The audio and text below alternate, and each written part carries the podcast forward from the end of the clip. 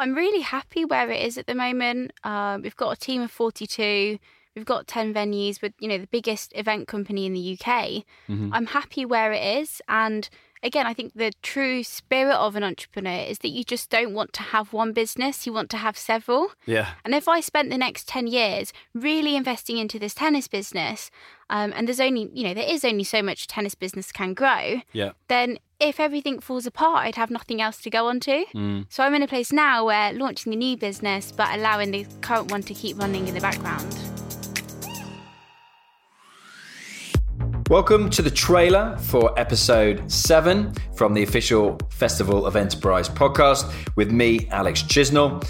Joining me on this week's full episode will be Sabrina Stocker.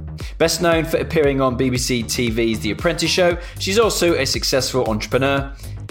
Having launched Mi Tennis Events in 2016 with zero capital, it's become so successful that she now runs over 400 tournaments a year and has built a team that enables her to spend just 15 minutes each day on the business itself. But like most entrepreneurs, she's got her eyes on other opportunities.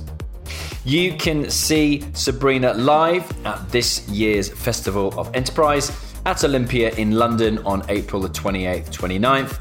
Just go to festivalofenterprise.co.uk to claim your free ticket and join us later this week for the full podcast episode.